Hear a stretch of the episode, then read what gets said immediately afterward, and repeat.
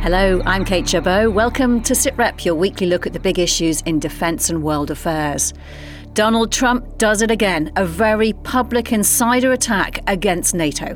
One of the presidents of a big country stood up and said, if we don't pay and we're attacked by Russia, will you protect us? I said, no, I would not protect you. In fact, I would encourage them to do whatever the hell they want. You got to pay.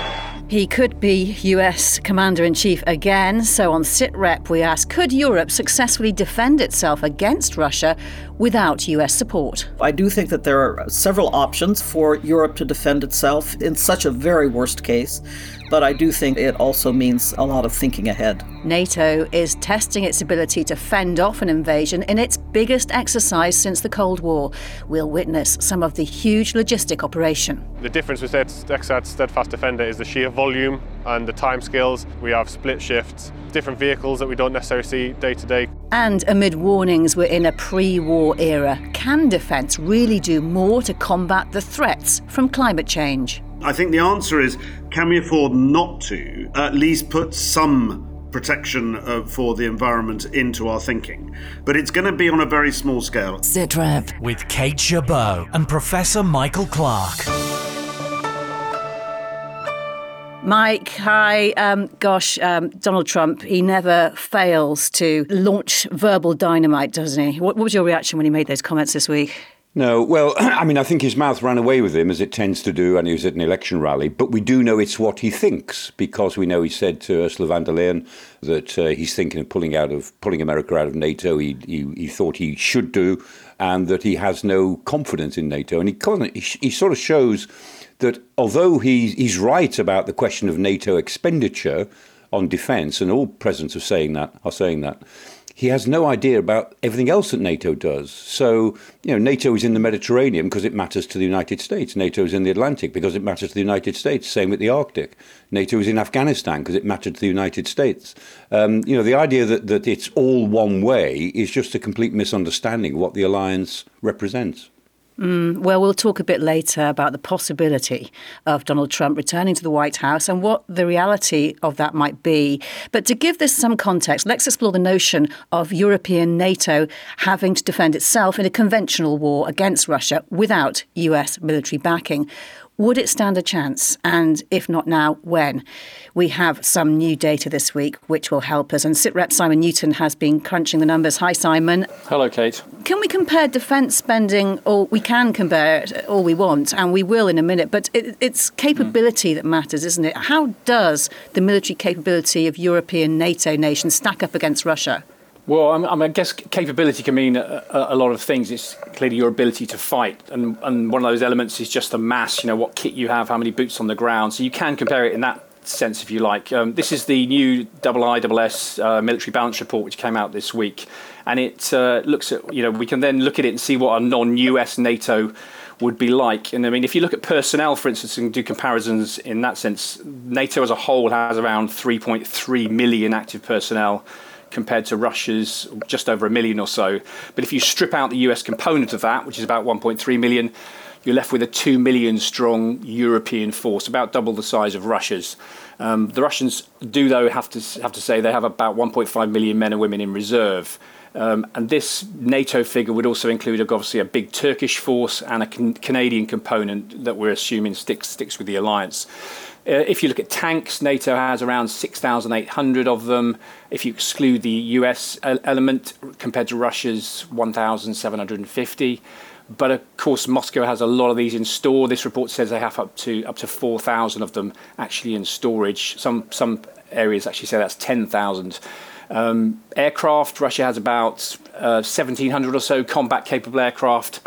Um, and about three hundred forty attack helicopters. NATO, even without the U S, has vastly more, about seven thousand five hundred or so. So that's obviously just data. Of course, it's like a kind of military game of top trumps. But if you if you stack up the NATO force, even without America, up against Russia, it should, on paper at least, be vastly superior. And Mike, numbers of people, bits of hardware, only tell part of the capability story. But what do those figures say to you? Yeah, exactly as Simon said there. If you look at it on paper, European NATO is immensely stronger than Russia and ought to win in any confrontation. But as George Robertson, when he was Secretary General of NATO, was so frustrated, and he said it many times, he said, look, we've got two million men, leave the Americans out of it, we've got two million men and women on paper, and we can't deploy ten thousand of them to the continent, to any part of the continent quickly. He said it's absolutely ridiculous. And so what the issue is that we've got to convert, and NATO is doing this, we've got to convert what is there on paper into real short-term capabilities. So it's making the paper numbers real in a in a capability sense, and that is happening. The argument is, well, is it happening quickly enough? Are we are we converting those paper forces to real forces, mobilizable, usable forces, over a fifteen-year period, a ten-year period, or a two-year period? That's the that's the real argument that we're having at the moment. And Simon, Russia's capability is obviously heavily committed in Ukraine and has suffered losses. How are they doing at maintaining capability by replacing what's been depleted? Yeah, I mean, this report says they've lost three thousand main battle tanks since the war started. That's that's more than their entire pre-war inventory. But as I said, they've got about four thousand or so tanks in storage. They've lost in the past year about eleven hundred tanks, but Moscow's thought to have put about the same amount back into the field. The Russian defence sector went into a kind of deep freeze at the start of the war when the sanctions hit, but this report says that it's now recovered, partly through a mix of huge increases in defence spend- spending, uh, which is up by sixty-eight percent, and the Russians' ability to dodge sanctions by using third countries. Uh, they've also rationalised production, so they're only making key items now. But in the case of tanks, it's still not a, not enough, really, to offset the attrition without bringing these old tanks out of uh, mothball.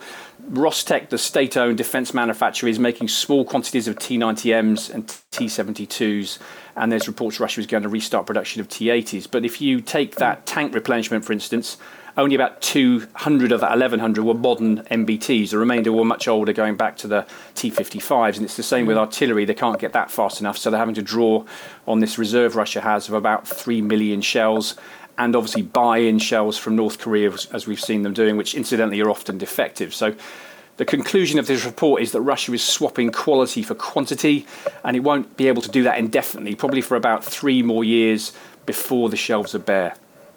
Mike, um, the spending figures make for perhaps confusing reading, though. Russia spends a bit over one hundred billion US dollars on defence. That's equivalent to around seven point five percent of its G D P. NATO says its European nations now average two percent of G D P, that fabled benchmark, adding up to more than four hundred billion dollars. Russia seems to be getting more bang for its buck. Uh, it does, because as Simon said, they're, they're swapping uh, quality for quantity. But if you look at it in in gross terms, I mean, the Russian economy is, let's compare it with Britain, it's about two-thirds the size of Britain. Mm-hmm. And so they're spending, you know, more than four times what we're spending as a proportion of G D P, but their G D P is quite a lot lower. In general, the Russians are straining now to spend what they spend. And they can spend more, but they'll strain more, whereas we are spending a, a, an amount that only vaguely inconveniences us. It's not really hurting our society to spend our two point two percent of G D P on defence. If we were to start to spend three or four percent, then we'd feel it. But at the moment, we're spending two point two percent and we don't even feel it. So that is the capability picture. What are we to make of it? Could Europe successfully defend itself in a war against Russia right now without U S military support? Rose Gottemoeller was Deputy Secretary General of NATO during Donald Trump's time as U S President and now lectures in international studies at Stanford University. This has been uh, really a long-running discussion in the European Union with, of course, many European NATO countries also being European Union countries. And President Macron in France has been very stout about demanding that the Europeans do more about their own strategic autonomy with exactly this task in mind. I think the skills and the capability and the training of the NATO European member states is such that it had to be turned to a European Union mission or operation somehow instead of uh, taking place under the NATO rubric, that that would be quite possible. But frankly, it would also, I think, be quite possible for the NATO European countries as NATO to defend themselves under Article five. So I do think that there are several options institutionally uh, for Europe to defend itself in uh, the case, in such a very worst case. But I do think that it, uh, it also means uh, a lot of thinking ahead. Now, Russia spends the equivalent of one hundred eight billion US dollars on defence. European NATO nations are now spending well over four hundred billion US dollars on defence. Money doesn't equal physical military capability, does it? But that does suggest European NATO should be able to more than outmatch Russia on the battlefield. Absolutely. And I think the important point here, it was Donald Trump who first gave the Allies a kick back in two thousand seventeen, eighteen, and nineteen while I was Deputy Secretary General at NATO. And he told them that they really had to pay up and spend more on defense. But it has actually been Vladimir Putin's invasion of Ukraine that has sped up that process now and resulted in, I think, really significant expenditures as the European NATO allies have emptied out their stocks to uh, hand over to the Ukrainians to perpetrate this war, to fight this war. And And then they have had to modernize and build up their own stocks again. And these are with systems that are much more interoperable uh, with the NATO standard. And I think that alone will help uh, if there has to be a fight. And which of Europe's capabilities for self-defense are strong enough, and which capabilities are we most vulnerable in? I think that this uh, war in Ukraine shows that air defenses are going to be all important, and air defenses not only against large uh, ballistic missile attacks, but also down to the tiniest drones. And so NATO has been looking for years at improving its integrated air and missile defense capabilities. And I think, you know, no matter what you think about this potential threat uh, to Europe itself, nevertheless, the Ukraine war shows that it is absolutely vital to get moving in that area and to make sure that we have the full spectrum of defensive capabilities available against especially the new unmanned aerial vehicles, the smaller drones. And how much difference does the addition of Finland, uh, and we expect Sweden as well, make to the alliance? It's more capability, but more territory to defend. But when you look at the capability, I think that's the important point. Clearly, Russia is st- restaking its claim on the Arctic, rebuilding uh, military infrastructure there and preparing uh, to defend what it sees as its natural right to control the Northern Sea Passage. So if it should come to conflicts in the Arctic, here having uh, Finland and Sweden, in addition to the other Nordics, NATO members, Norway, of course, Iceland, Denmark, it will be very important to helping uh, the alliance to be able to fight in that polar region, in the Arctic region. And so I think that definitely they are a net benefit uh, to NATO's fighting force in the future. That's not only in the polar region, but they have very capable air forces that have been already participating in Baltic air policing with NATO, training and exercising together with NATO. So I do think that net uh, gain is significant from Finland and Sweden joining the alliance. And Rose, we've been talking about a hypothetical. If we were to see a second President Trump term, would his leadership really match his rhetoric on NATO, do you think? You know, I saw uh, him operate at NATO summits during my time as Deputy Secretary General, and the talking points he used in South Carolina were identical to some of the talking points that he was uttering at that time, all in, uh, I think, uh, his hope of getting the NATO allies to pay up. He's very much the businessman, very much uh, wanting to see payment for services rendered as he perceives it. Of course, that's a ridiculous notion in the NATO alliance. It's not paying up at all. It's mutual defense. It's working together to ensure the security and stability of Europe. But he sees it that way. Talking points are the same. What is the new talking point that alarms me? Uh, because uh, it is so egregious and horrific, is that he's advising Vladimir Putin to do what he wants if the allies don't pay up, and so practically inviting a Russian attack on the NATO alliance. And to me, this is, I believe that President Biden used the word unhinged yesterday when he spoke about it. I, I can agree with that description. I think it's unhinged behavior. And Rose, at the twenty eighteen summit, did he actually threaten other leaders to withdraw from NATO? He several times he spoke about either uh, his uh, unwillingness to fulfill the Article five commitment or talked about uh, his uh, interest in perhaps drawing, withdrawing from NATO. He did that publicly, of course, a number of times, including now on the campaign trail. So it was that period of his previous pre- presidency uh, that uh, we saw that kind of uh, that kind of language used uh, on a regular basis, both in public and in private. It's going to be an interesting year for you in the U S, isn't it? Very much so, yes. We're not the only election, though. Don't forget Vladimir Putin is up. That'll be a real um, cliffhanger, won't it? Yeah, Rose, really good to speak to you. Thank you so much for your time today. My pleasure. Well, we can pick up on capability questions again in a moment. But, Micah, let's just deal with that question of rhetoric versus reality. You said at the end of last year the prospect of another Trump presidency might cause NATO to implode. It, it seems to be standing up fairly well to this broadside, doesn't it?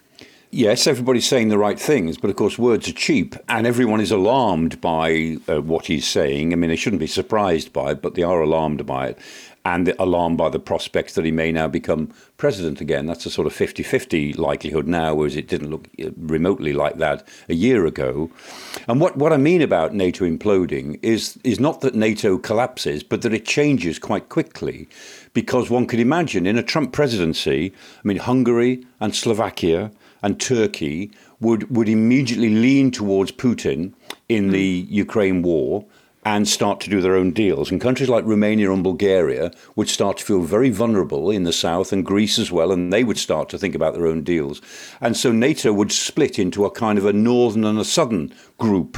And the northern group undoubtedly would be based around the, the Joint Expeditionary Force, which has taken some real shape now and is moving into a digital um, conception of itself as, a, as an ultra high-tech expression of these ten countries, not the United States or Canada, but the ten European countries in the north, which could be the, the corpus of a new NATO. But it would be a different NATO. Maybe it'd be stronger in some respects, but it would be geographically weaker. And so by imploding, what I mean is that NATO would suddenly become a, a, a, a rather odd north-south confection with a lot of Russian influence Um, imposed on the south, and that would raise the question of whether NATO is is uh, viable at thirty-two, or whether it should rethink itself and go back down to fifteen or eighteen. And we might find ourselves having that discussion rather urgently in the light of the first year or two years of a Trump presidency. It's quite a thought. Um, Simon, we've talked mostly about the big hardware, but the consumables, the ammunition, mm. are also crucial. A new plant for artillery shells has just opened in Germany. How much is that going to help our stretched supplies? Yeah, so this is the new Rheinmetall factory in uh, Lower Saxony in Germany, which is going to produce around two hundred thousand uh, one fifty-five millimeter artillery shells a year once once it's up and running. It, it'll certainly help, clearly, but the, f- the figure that's often quoted for the number of shells that Europe actually needs to supply both Ukraine and restock its own arsenals is around one point five million a year. So this falls obviously well short of that. But there, there are other firms. B A E Systems are also ramping up production. They're increasing it, I think, eightfold. Uh, America's trying to make, or aiming to make, one hundred thousand shells a month by twenty twenty-five. That's up from around thirty thousand or so that it's producing right now. So right across NATO, ammunition production is expanding, but of course so is, is the consumption. Um, America's given Ukraine two million shells, for instance, already, but that's still not enough against this you know, Russian army that's firing maybe five, ten times as many shells uh, per day. And, and on the subject of Rheinmetall, it's worth mentioning that the C E O of that company at this opening made this comment at the opening of this factory that he thinks it will take ten years mm. for Europe's shelves to be restocked to the point that it's fully ready to take on Russia in a war. Simon, great to speak to you. Thanks for your time. Right now, NATO is testing, training and showing off the scale of its military capability with its biggest military exercise since the Cold War. Exercise Steadfast Defender involves more than twenty thousand troops, as well as scores of planes and warships, including the British aircraft carrier H M S Prince of Wales. Thousands of tons of army equipment has been shipped from Marchwood Sea Mounting Centre. Hannah King was there to watch.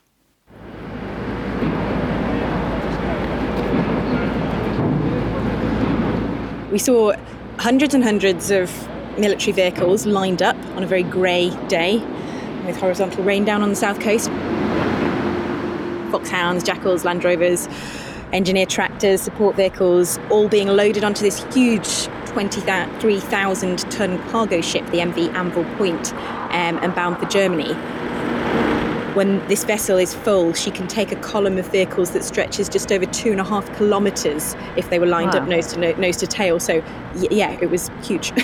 so, so give us some numbers on who and what is going and what they'll be doing on Exercise Steadfast Defender. Yeah, so the seven hundred six vehicles in total are being shipped um, for seven light mechanised brigade, the Desert Rats, um, mm-hmm. and one and a half thousand troops will fly out to meet them in Germany. Um, they'll be conducting exercises Brilliant Jump two and Polish Dragon twenty-four, um, but they're just two of a whole host of exercises under NATO's umbrella exercise that, as you say, is called Steadfast Defender. Um, one load had already shipped and should have arrived by now, and, and the second ship that we filmed will, is now following on. And Hannah, this test isn't just of what we can do on the battlefield, it also exercises our ability to get that kit and people out to a battlefield. It's quite the job for seventeen Port and Maritime Regiment. Yes, so this place is called the Sea Mounting Centre at Marchwood, and it, it, it's fascinating in itself because this is where everything departs from um, to go anywhere in the world, whether it's needed on exercise or operations or resupplying the Falklands. The port was actually built in nineteen forty-three for the D-Day landings. So, and like you say, it's all done by seventeen Port and Maritime Regiment. They are the Army's only maritime capability. They are specialists in military movements by sea. We'll hear first from Sergeant Baz Slater, who oversees the loading and unloading of cargo, and then after him, Captain Greg Jardine, who runs the port. If I'm brutally honest, it's routine for us. This is our, this is our bread and butter. It's what we do on a daily basis. Um, Not just for this exercise, but various other exercises. We send vessels all over the world for various operations and exercises. We have everything from cranes, forklift trucks, container handlers, tug masters. We also have maritime capabilities such as army work boats, combat support boats, and Mexi floats, which we use for ship-to-shore capability. How would you describe your job? Brilliant. Love it. It's hard work, it's long hours, uh, but equally rewarding. This instance, the troops will work until the vessel is completely loaded. The difference with Exercise Steadfast Defender is the sheer volume and the time scales. So for all it is our day-to-day business, it's a very reduced timeline. We have split shifts, different vehicles that we don't necessarily see day-to-day. Um, the guys are very hands-on and are able to hone their skills. And Hannah, we, we talked about the British contribution, but give us an overview of Exercise Steadfast Defender from the whole NATO perspective. It is huge, isn't it? Yeah, it, it's NATO's biggest military exercise since the Cold War.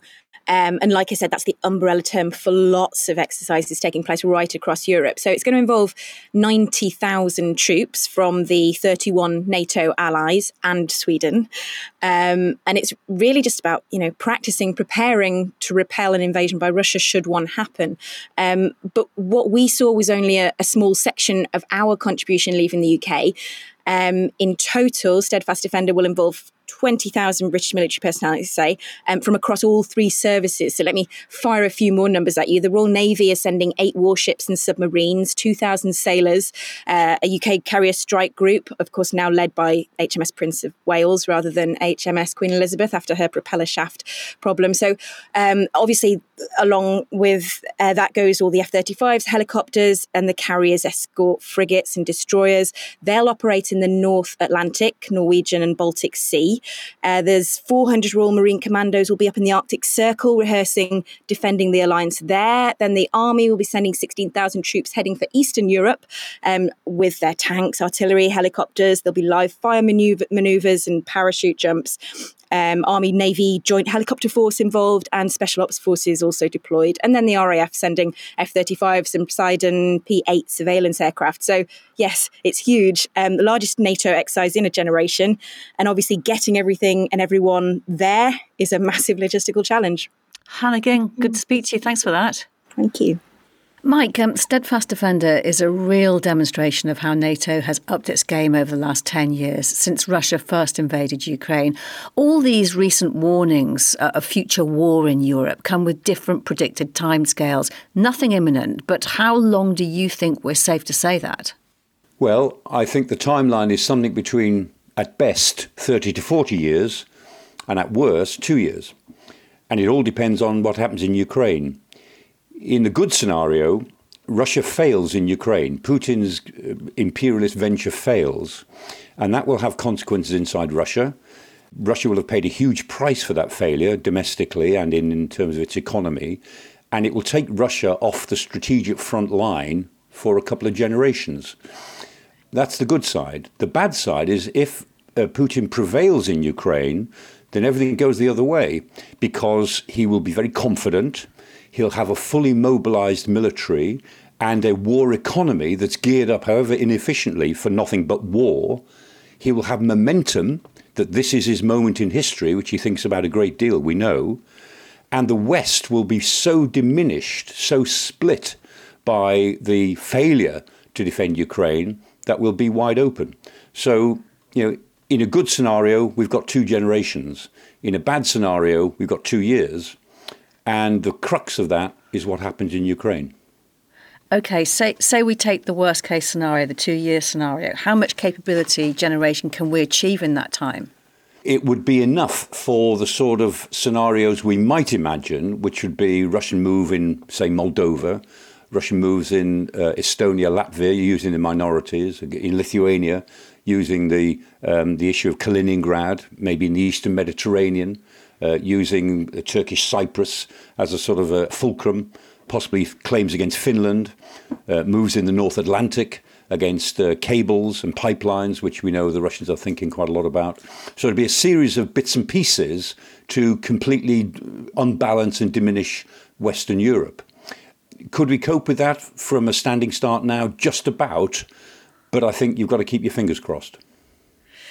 Right. Well, all those ships, planes and vehicles taking part in Steadfast Defender might add up to significant military capability, but they also add up to a lot of carbon emissions. In the fight against climate change, militaries have a huge part to play. In the U K, for example, the Ministry of Defence is estimated to be responsible for around half of all central government carbon emissions. Worldwide, militaries are thought to produce five point five percent of all carbon emissions. The Ministry of Defence and NATO do have action plans for tackling climate change, but a paper for the defence think tank RUSI is arguing that the alliance must take a more radical and active approach, lead not follow, on climate change. And the author, Doctor Rich Milburn, who lectures on environmental security at King's College London, argues there would be military benefits too. I think one of the big problems why we're not making that significant progress on addressing climate change is a lack of uh, global and, and national, almost grand strategy to identify those sort of key levers that can deliver big cascading effects. So I think that's something, you know, NATO defence can generally be quite strong on and create that sort of alignment and, and key drive along that. And then I think also using operations, capabilities and investments through sort of defence um, infrastructure and, and industry can drive that. So both in terms of putting the money and resource into Uh, clean energy, into synthetic fuels and into that innovation, uh, and then also deployments in support to protect and restore global biodiversity, both maritime and terrestrial, to increase that carbon sequestration. Um, so I think, you know, with the world we're in now, there should be a responsibility for defence to have an environmental component to their options, not only their only internal options, but actually protecting the environment, protecting against um, climate change, and, and that's the sort of two key areas I think they can deliver in. And you give a specific example in your paper of how a future Camp Bastion might be reimagined as a climate-friendly base. So what would that look like exactly? Yeah, so I mean, just to show, this builds on work that's already um, being undertaken, M O D, um, D O D, but I think it was the notion of setting a challenge to say that asking for a sustainable and more operationally Uh, effective base, and I know General Nugee's real big push is always it has to improve operational effectiveness. So that's something that has uh, less uh, logistical supply chain vulnerabilities. So, for example, producing fuel on site, so you don't have those long supply chain uh, vulnerabilities for for resupply. Uh, it's having somewhere where the food, more food is produced uh, on site to help with that process as well. Where water recycling um, is improved. So fundamentally, it's a base with a lower cost, a lower impact, a lower footprint, but which is also still as, if not more, operationally effective. So, you know, I put in the example of like using recycled plastic or, you know, recovered waste locally to convert into plastic bricks, but it's making sure that those can withstand blast. So you've still got that defensive um, capability. Well, let's bring in retired Lieutenant General Richard Nugee, who until recently was non-executive director for climate change and sustainability at the Ministry of Defence. General, welcome. Um, that Camp Bastion two point oh sounds like a great idea, but is it a realistic one? Well, I think all these things are possible if there's a will. And I think what we're seeing in the Ministry of Defence is absolutely the will to try and improve the sustainability because of the opportunities for improving combat effectiveness. And I would go one stage further and say that actually, of course, the logistic uh, combat logistic patrols that went down to Camp Bastion, if you like, one point oh, were protected by aviation, by helicopters, by armoured vehicles, by infantry. All of that is actually not really being used for its primary purpose, which should be defending the patrol bases or taking the fight to the enemy or however you want to describe it. Instead, they were guarding our own logistic resupply. So if you reduce the logistic resupply, you absolutely improve capability because you, you get better use of things like aviation and of armour.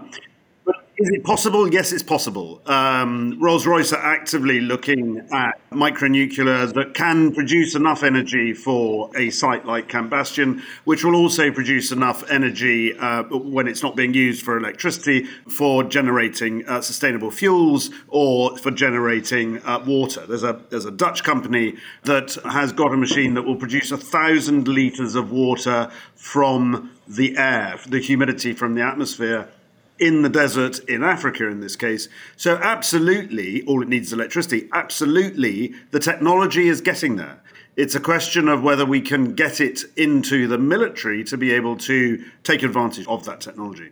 Uh, Richard Milburn, you also write that militaries should take a role in defending biodiversity. How and why?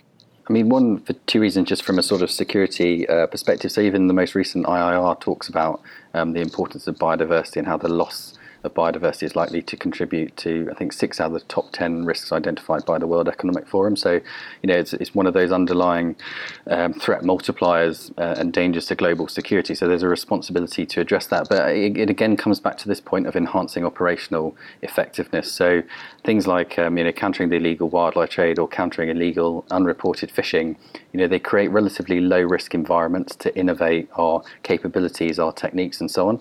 I view those Um, countering the illegal wildlife trade, uh, countering uh, illegal unreported fishing as sort of microcosms and petri dishes where uniformed uh, agencies, be they Army, Navy, Air Force, can fundamentally enhance the way they operate. They can innovate as well where there's a lower threat to life. You know, you don't have I E D alley when you're out on a Uh, countering the illegal wildlife patrol. And if you look even at the asymmetry of the costs currently, a Houthi drone that costs twenty thousand dollars is being blown out of the sky by a million dollar uh, missile. You know, that's just not sustainable. Whereas if we go into an environmental space and we say, you know, we don't have a lot of resources, therefore we need to innovate, as Ukraine is doing now, you know, with twenty thousand dollars drone that can take out a tank, that creates a space for Western militaries, NATO militaries, actually to say, okay, how do we innovate through that? I don't think it should be, you know, fifty percent of NATO is, is deployed to protect the environment. I think that would be absurd, but there should be capabilities to deliver that. And then using it as an innovation space. Um, you know, I talk about the notion of having Churchill sort of corkscrew thinkers coming out that, you know, were so effective in World War Two. Actually, these smaller operations, more mission command, can deliver a really big effect, both to protect biodiversity, but also to enhance capability and create that space for innovation. And Richard Nugee, the, the security case for investing money and military efforts into environmental protection presents a fairly compelling logic, but it's a long-term job. And when we have wars in Europe and the Middle East, growing global instability, is it something that the U K and NATO allies can really afford to factor in right now? Um, uh, I think this is really difficult. Um, I think this is really difficult because we already have a stretched Navy, we already have a stretched Army, and the Air Force are protecting our skies against um, uh, you know, Russian bombers coming into our airspace up in the north. So already we are seeing ourselves being stretched um, just to cope with the violence that we have around the world in the form of wars, let alone the asymmetric, which uh, Richard's just spoken about. So ca- can we afford to? I think I think the answer is, can we afford not to at least put some protection uh, for the environment into our thinking. And I think I think actually it does lead to innovative, innovative thinking. So the Royal Navy is looking at uncrewed boats which uh, use uh, sustainable fuels. That sort of thinking could be used for patrolling maritime uh, protected areas and things like that. I think there is opportunity here to try and experiment, but it's going to be on a very small scale, I think, uh, because, because our forces are really stretched at the moment. Mm. And Rich Milburn, one of the threads throughout your paper is that there is military advantage to be had from a more active approach to climate change. How long would it take to deliver that military advantage? Well, so I think some of it can be relatively quickly. I mean, you only need to look at the battlefield in Ukraine to see how quickly military innovation can happen when it's forced. You know, when you're short of funds, and in that case, you know, there's tanks rolling towards you, you can actually um, create that space. So again, with small operations that are given mission command and said, okay, not only do we want you to protect biodiversity within this space, but actually we want you to be constantly innovating, you know, partnering with D S T L, uh, partnering with some of the, you know, the startup sort of piece through uh, through defence as well, to develop these innovations. Actually, it could happen very, very quickly. And even if a company, a defence company, has got something off the shelf that they want to try out, you can try it out in a low threat to life um, area and then see how it can roll over. So potentially within sort of six to twelve months, you could have significant innovation, as long as those environmental operations are specifically set up not only to protect biodiversity and, and provide good publicity that helps recruitment and so on, but actually they are used as an innovation space. And just finally, uh, Richard Nugee, the, the U K M O D has committed to reaching net zero by twenty fifty. How challenging is that, and how much will it change the work and lives of our servicemen and women? Um, well, I think when talking about this with the Secretary of State, I, I described it that we'd have to throw a double six every day for the next thirty years. Um, this is going to be exceptionally difficult. And, and in fact, uh, ministers rode back slightly from we're going to hit net zero by twenty fifty to we will do the very best we possibly can in order to hit net zero by twenty fifty. And it's a subtle difference. And there's a really important point about it being net zero, not zero. We are going to um, balance off all the sequestering that we can do in our land with um, what are going to be inevitably some legacy equipments that still use fossil fuels, or at the very least e-fuels if we can make enough of the right type. So it is going to be very, very difficult. How, how different is it going to feel? What I would like to think is that um, in the next thirty years, we'll see a lot more uh, use of autonomous, or at least uncrewed equipment, um, because if you take the person out of the equipment, you can reduce its size very substantially and its weight quite often, because you're not providing uh, any form of armoured protection. If you do that, then the reality is you can use sustainable energy systems uh, rather than relying totally on fossil fuels. So I think we will see, and I think it's it's really important that defence has moved from a defence fuels um, agency to a defence operational energy agency. In other words, they have acknowledged uh, that fossil fuels are not the answer in the future, and that we will look elsewhere for different types of fuels which are more um, uh, uh, sustainable.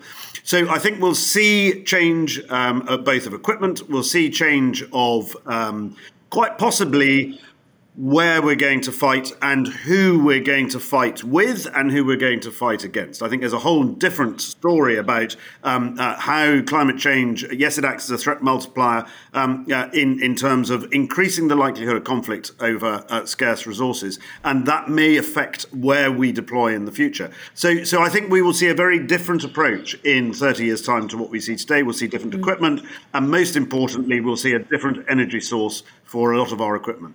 But we will still have some legacy. Really interesting to talk to you. Thank you so much to both of you for your time, Lieutenant General Richard Nugee and Doctor Richard Milburn. Thank you. So, so Mike, it's a real juggling act, isn't it? When you're fighting a fire, it's quite hard to put effort into preventing the next one at the same time. Yes, and the difference between war and peace is very important. I mean, I remember last year I was, we were talking about um, the blowing of the Novokovka Dam, when the Russians blew the dam in Kherson, and I was talking about the environmental damage that that did.